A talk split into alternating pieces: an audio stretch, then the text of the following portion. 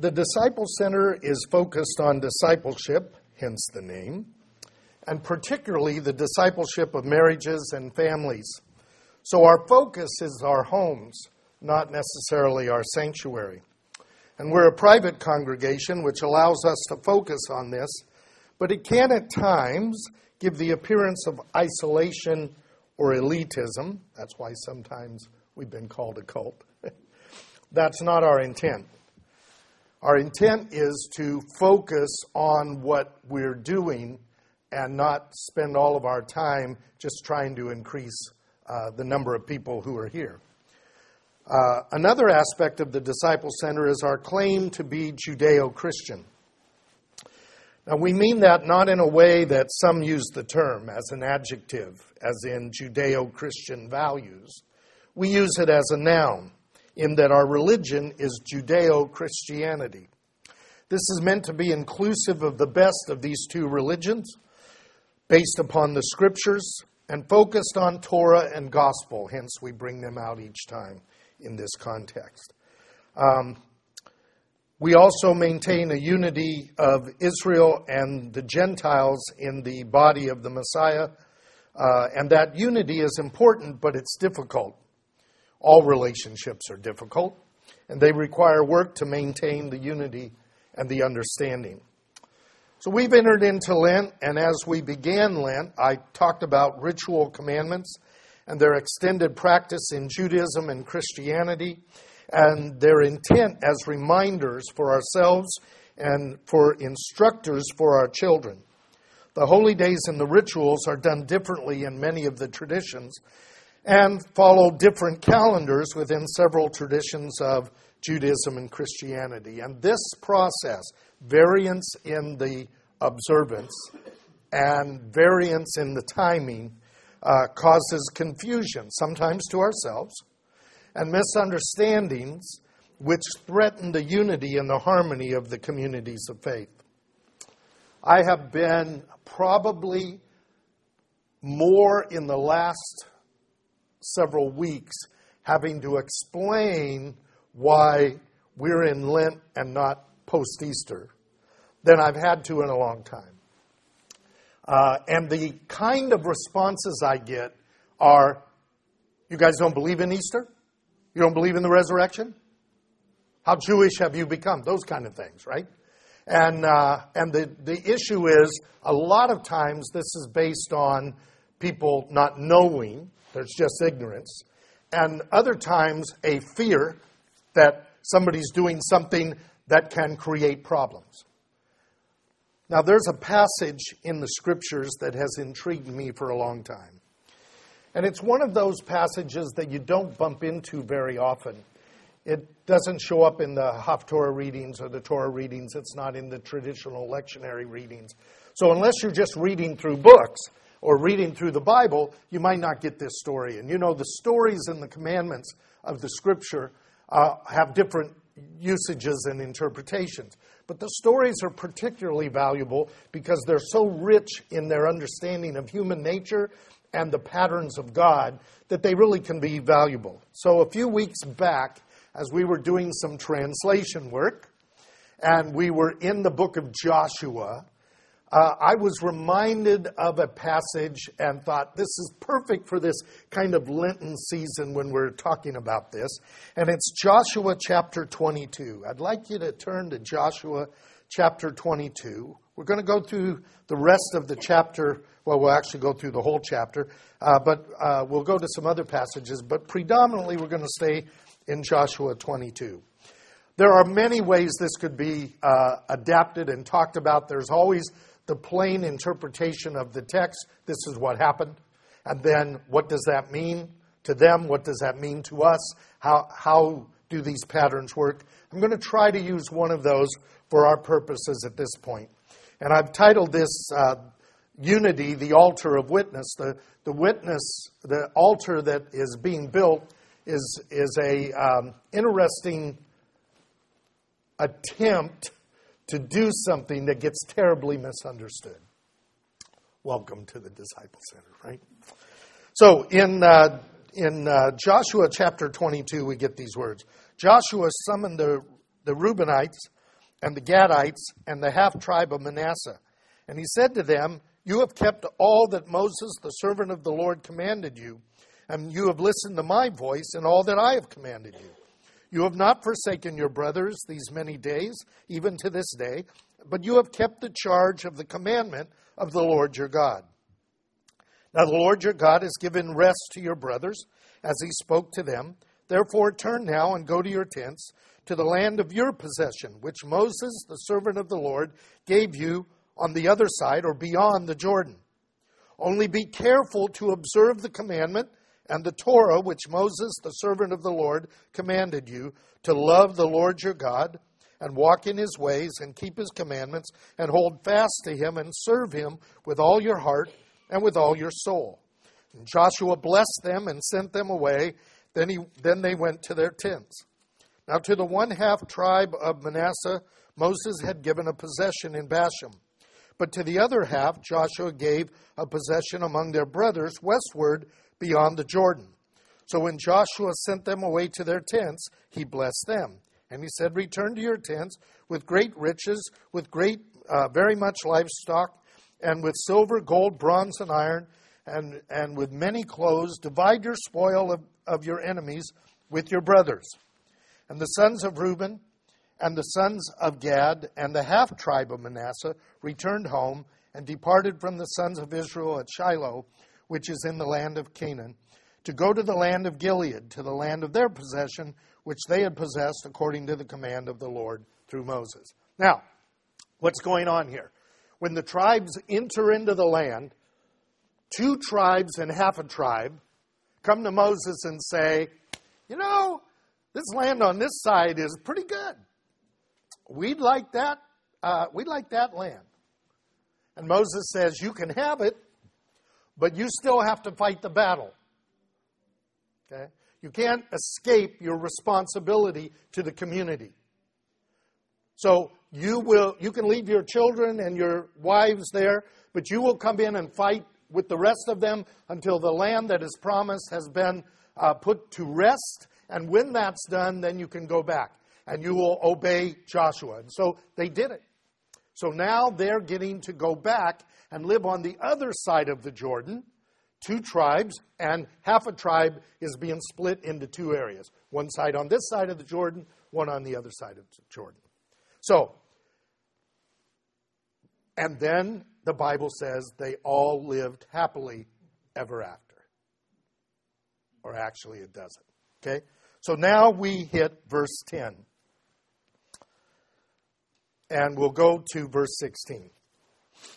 When they came to the region of the Jordan, which is in the land of Canaan, the sons of Reuben, the sons of Gad, and the half tribe of Manasseh built an altar there by the Jordan, a large altar in appearance. And the sons of Israel heard it. And they said, Behold, the sons of Reuben and the sons of Gad and the half tribe of Manasseh have built an altar at the frontier of the land of Canaan in the regions of the Jordan on the side belonging to the sons of Israel. When the sons of Israel heard it, the whole congregation of the sons of Israel gathered themselves at Shiloh to go against them in war. I'm convinced that Baptists were in the camp of Israel at that time. Because we'll fight over anything, right? So they're ready to go to war with their brothers because they build an altar. Then the sons of Israel sent the sons of Reuben, to the sons of Reuben and the sons of Gad and half tribe of Manasseh into the land of Gilead, Phinehas, the son of Eleazar the priest, and with him ten chiefs, one chief for each of their father's households, each of the tribes of Israel. Each one of them was the head of his father's household among the thousands of Israel. And they came to the sons of Reuben, to the sons of Gad, to the half tribe of Manasseh, to the land of Gilead, and they spoke with them there. Thus says the whole congregation of the Lord.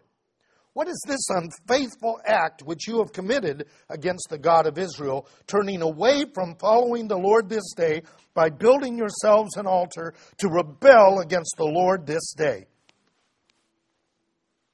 I love this passage.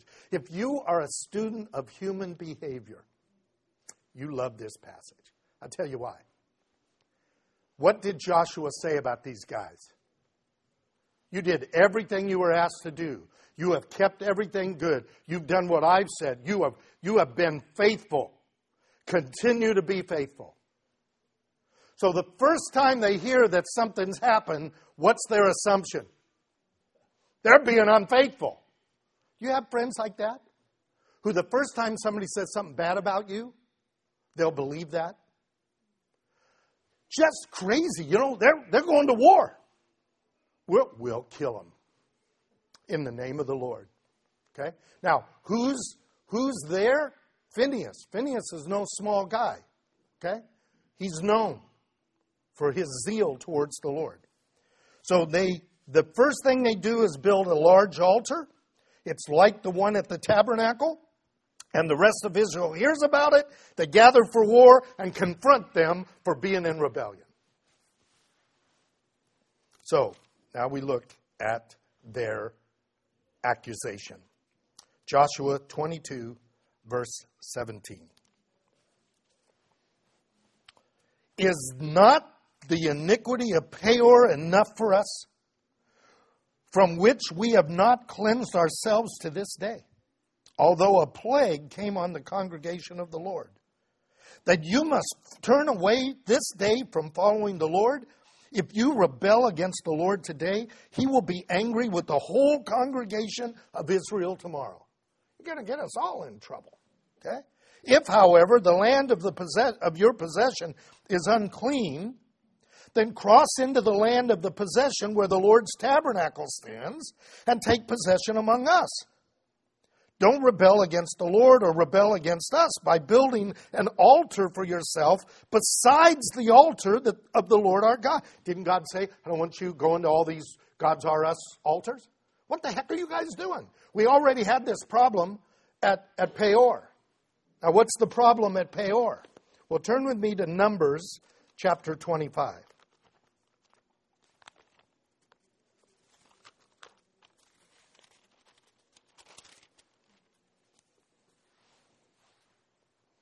Numbers chapter 25, uh, verses 1 to 13. Israel remained at Shittim. The, the people began to play the harlot with the daughters of Moab. So they're hanging around and messing around with idol worshippers. They invited the people to sacrifice uh, to the sacrifice of their gods. In other words, to eat the food sacrificed to Baal of Peor, uh, and then involve themselves in the orgy that will follow? Uh, uh, so Israel joined themselves to the Baal of Peor, and the Lord was angry against Israel, no doubt. The Lord said to Moses, Take all the leaders of the people and execute them in broad daylight before the Lord, so that the fierce anger of the Lord may turn away from Israel. So Moses said to the judges of Israel, Each of you slay his men who have joined themselves to, to Baal of Peor. Then behold, one of the sons of Israel came and brought to, uh, to his relatives a Midianite woman in the sight of Moses, in the sight of all the congregation of the sons of Israel, and they were weeping at the doorway of tent. So Israel's starting to, to repent, and this guy brings a woman in, and they start having sex right there in front of everybody in front of the tabernacle. So Phineas, you know, Phineas, son of Eleazar, the son of Aaron the priest, saw it, and he rises up in the midst of the congregation, took a spear in his hand, and he went after the man of the ten of Israel and pierced both of them through the man of Israel and the body through the body. I mean, this is the origin of the shish kebab. Okay? Boom. And what happens is there was a the plague by the Lord, 24,000, it's mentioned in the New Testament too, died because of their fornication. The Lord spoke to Moses and said, Phinehas, the son of Eleazar, the son of Aaron the priest, has turned away my wrath from the sons of Israel, in that he was jealous with my jealousy among them, so that I did not destroy the sons of Israel in my jealousy. Therefore, say to him, Behold, I give him my covenant of peace. And it shall be for him and his descendants after him a covenant of a perpetual priesthood, because he was jealous for his God and made atonement for the sons of Israel. That's the, they said, You're going to do this again? You're going to get us in trouble again. God will be all over us. And Phineas is there. Then they go on and they say this. So we're back to Joshua 22. Did not Achan, the son of Zerah, act unfaithfully in the things under the ban? And wrath fell on all the congregation of Israel. And that man did not perish alone in his iniquity. Well, now they're talking about a passage in Joshua chapter 7. So back to Joshua chapter 7.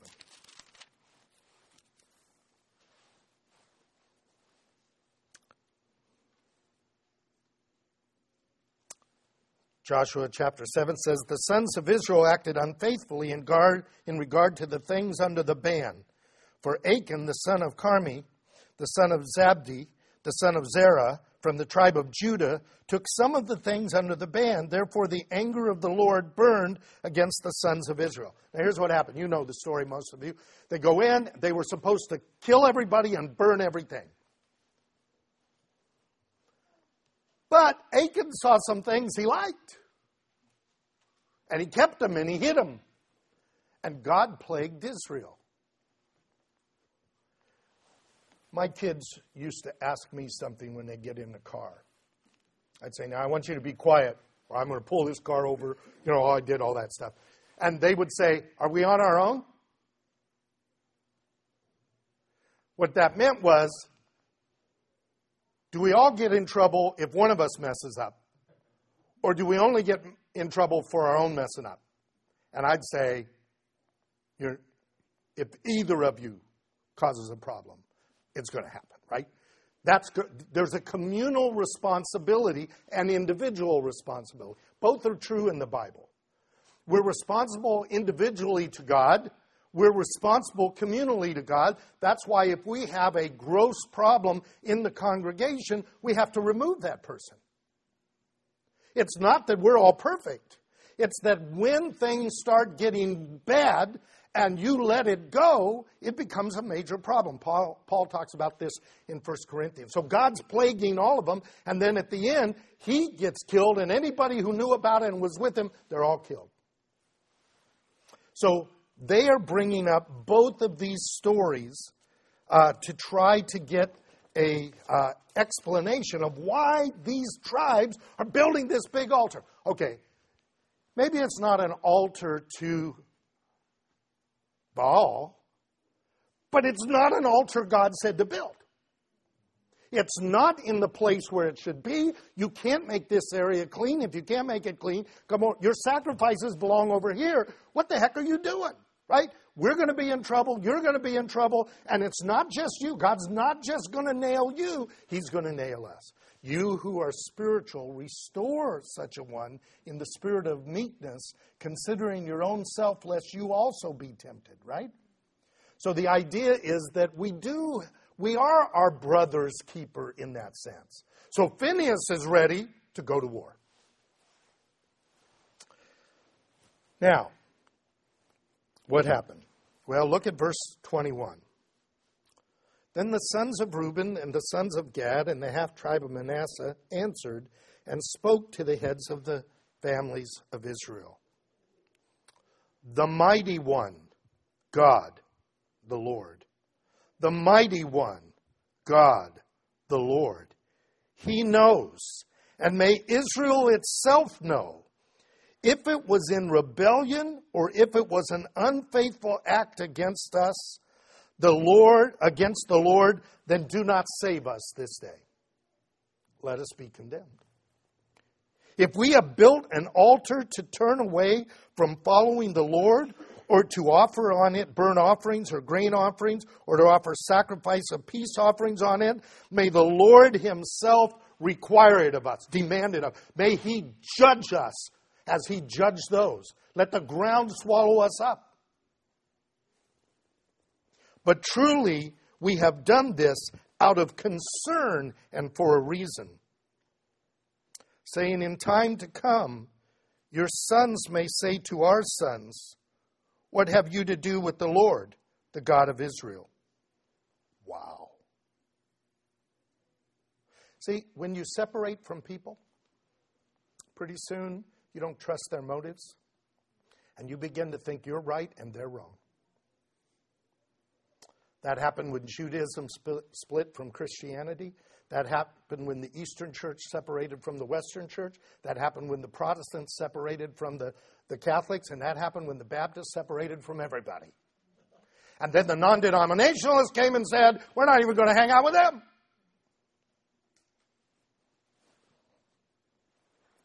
So their children grow up thinking they're not family. They have nothing to do with our God, and they have nothing to do with us.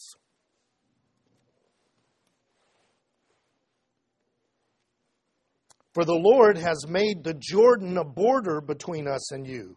You sons of Reuben, you sons of Gad, shall have no portion in the Lord, so your sons may make our sons stop fearing the Lord. Therefore, we said, Let us build an altar, not for burnt offerings or for sacrifice. Rather, let it be a witness between us and you and between our generation after us, that we are to perform the service of the Lord before Him with our burnt offerings, our sacrifice, and with our peace offerings, so that your sons will not say to our sons in time to come, You have no portion in the Lord. Therefore, we said, It shall also come about if they say this to us or to our generation in time to come, then we will say, See the copy of the altar of the Lord, which our fathers made, not for burnt offerings or for sacrifice, rather is a witness between us and you. Far be it from us that we should rebel against the Lord and turn away from following the Lord this day by building an altar for burnt offerings, for grain offerings, for sacrifice, for an altar of the Lord our God, which is before the tabernacle. So, what they say is look, we're worried about our children and your children, that the day is going to come when they don't know each other. And one of the reasons the Disciple Center addresses all these traditions is I want these children to be comfortable when they're in a Catholic church, an Orthodox church, a synagogue, and they won't be told you don't belong to the Lord and you don't belong to the God of Israel and the Israel of God. Because we have done this. Everybody who tried to say we'll do this the best we can to the Lord, the other group says you're doing it wrong. Therefore, you're not us. That violates the unity and communion of the saints, the unity of the body, and that is a major priority in the scriptures. So they explain this is not a separation from unity. The altar is not a functioning replacement, but a witness for them and their children and the others and their children, so that in times to come, they and others would not consider them not a part of Israel. The purpose of the rituals and the symbols is never to replace the real. That would be idolatry. But to remind us and serve as a witness to the people and the next generation. So it's that reason that we draw as carefully as we can from the historic rituals and reminders of the scriptures in both Judaism and Christianity. They remind us and our children learn, and those who know the meaning when they see that we understand it as they understand it, even though we do it a little different, that we are of one body and of one God. That we are part of the people of God. This is why the multi denominational approach that we're doing is so critical. And it's why I beat that thing to death. Because if you don't, if it doesn't pass on to your children, and I am not here anymore because I'm with the Lord, you will not be able to pass it on beyond that. It'll, it'll die with me. It'll die with the next generation. It's got to go to the generations beyond us. So, I want you to look at verse 30. So, when Phinehas, the priest, and the leaders of the congregation, even the heads of the families of Israel who were with him, heard the words which the sons of Reuben, the sons of Gad, and the sons of Manasseh spoke, it pleased them. And Phinehas, the son of Eleazar the priest, said to the sons of Reuben, the sons of Gad, to the sons of Manasseh. Notice how they keep repeating that? They're, they're whole, it's the whole group. Today we know that the Lord is in our midst. By this, all men will know that you are my disciples. If you have love for one another, not just your own? Today we know the Lord is in our midst because you have not committed this unfaithful act against the Lord. Now you have delivered the sons of Israel from the hand of the Lord. Man, you're, you're, you're making sure that three generations from now, we don't get slammed by God. You're not only doing the right thing now, but you're protecting us in the future. Then Phinehas, the son of Eleazar, the priest, and the leaders returned from the sons of Reuben, from the sons of Gad, from the land of Gilead to the land of Canaan, to the sons of Israel, and brought back word to them. Boy, it'd be great when the day comes when we don't have to give an answer. Others will tell the story because they've seen our unity with them. The word pleased the sons of Israel, and the sons of Israel blessed God, and they did not speak of going up again uh, in war to destroy the land in which the sons of Reuben and the sons of Gad were living. The sons of Reuben and the sons of Gad called the altar witness, for they said, It is a witness between us and the Lord God. Wow. I believe that we need to think about the priorities of God. I had a class this last week that I spoke to them about this. I asked them to consider four things and put them in priority unity, doctrine, practice, and witness or evangelism. I believe the Bible places unity as the priority. Most of Protestantism believes that doctrine is the most important. That's why we have people who are very good at doctrine and they're meaner than a snake.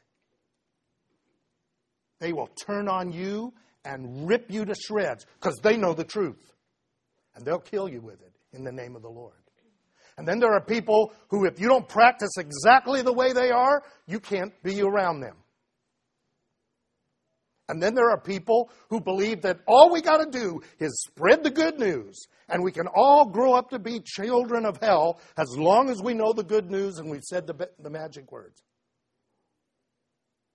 Jesus said, The sign that you are my disciples is that you love one another. The night that he prayed in Gethsemane, he said, Father, make them one as you and I are one. Paul talks about the disunity among the Corinthians. He tells the Ephesians to endeavor, strive to keep the unity of the Spirit in the bond of peace. There is nothing in this scripture that puts unity at a second place because God treats us as a community. So, one of the ministries of the Disciple Center beyond our walls is to be a witness of the unity of God in the body and in Israel at large. Whether they believe or don't believe, whether they've got their doctrine fully right or not, whether their practice matches our practice, that's not the issue. If they do Easter last week or they do it four weeks from now, they do Passover with lamb, they do it without lamb. They do it with wine, they do it without wine. They do leavened bread, they do unleavened bread. They are struggling to follow the Lord, and the Lord is their judge. I'm their brother. Now, I'm not interested in people who are pretending this stuff.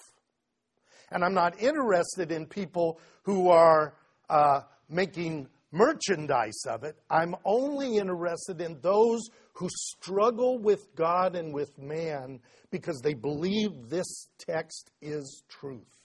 And when I know somebody believes this text is truth and it's beginning to affect their behavior, wherever they are on the pathway, I'm fine with that as long as they're moving on the pathway. It's when they step off the pathway that we have to confront them. It's when they reject the pathway we have to confront them and say, You can't be with us anymore if you're going to act and talk and do that, right? We do confront people if their doctrine is not correct. We do confront people if their behavior is not correct. We do want to be a witness and, and a testimony of the good news of God. But we are striving to endeavor to keep the unity of the Spirit in the bond of love. And that works really good in small groups because everybody knows each other. It also doesn't work in small groups because everybody knows each other, but you get the idea. But it, the more you don't know the other people, the more you disconnect from them. I'm watching the Messianic movement.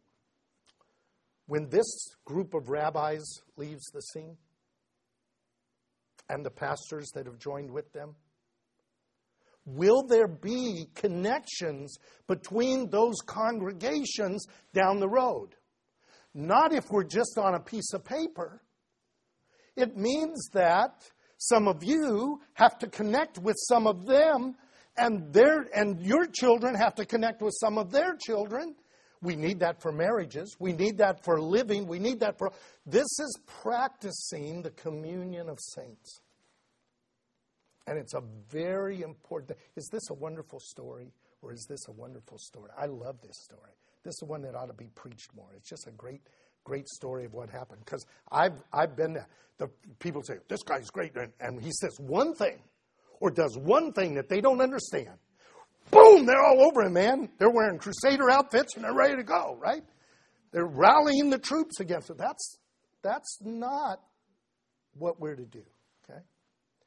Uh, and that happens most, in most cases, organization to organization. That's why I say God works through people people work through organizations. Okay? The more people depend on the organizations, the less unity you will find. There are rare people, rare people who are heads of Christian organizations who stay humble and spiritual and uh, and have a, a sense that it's God's work. Not many of them do. There are a few that do. I try to connect to those people. One of them is sitting right there. But many people who get to that place, I wouldn't trust them unless I could watch them. And the history of the faith is that brother turning against brother. We have to be a witness of the unity of the body of the Messiah. So, we'll be connecting with our Jewish and Eastern Christian brothers and sisters in the Passover and Holy Week at the end of this month. In that, we may be perceived as separating from our Catholic and Protestant brothers and sisters and setting up a separate altar. We are not separated from any of them or the Lord, but we have to be able to explain to our children and to those who ask why, from time to time, we're observing with other parts of the body. Let's pray.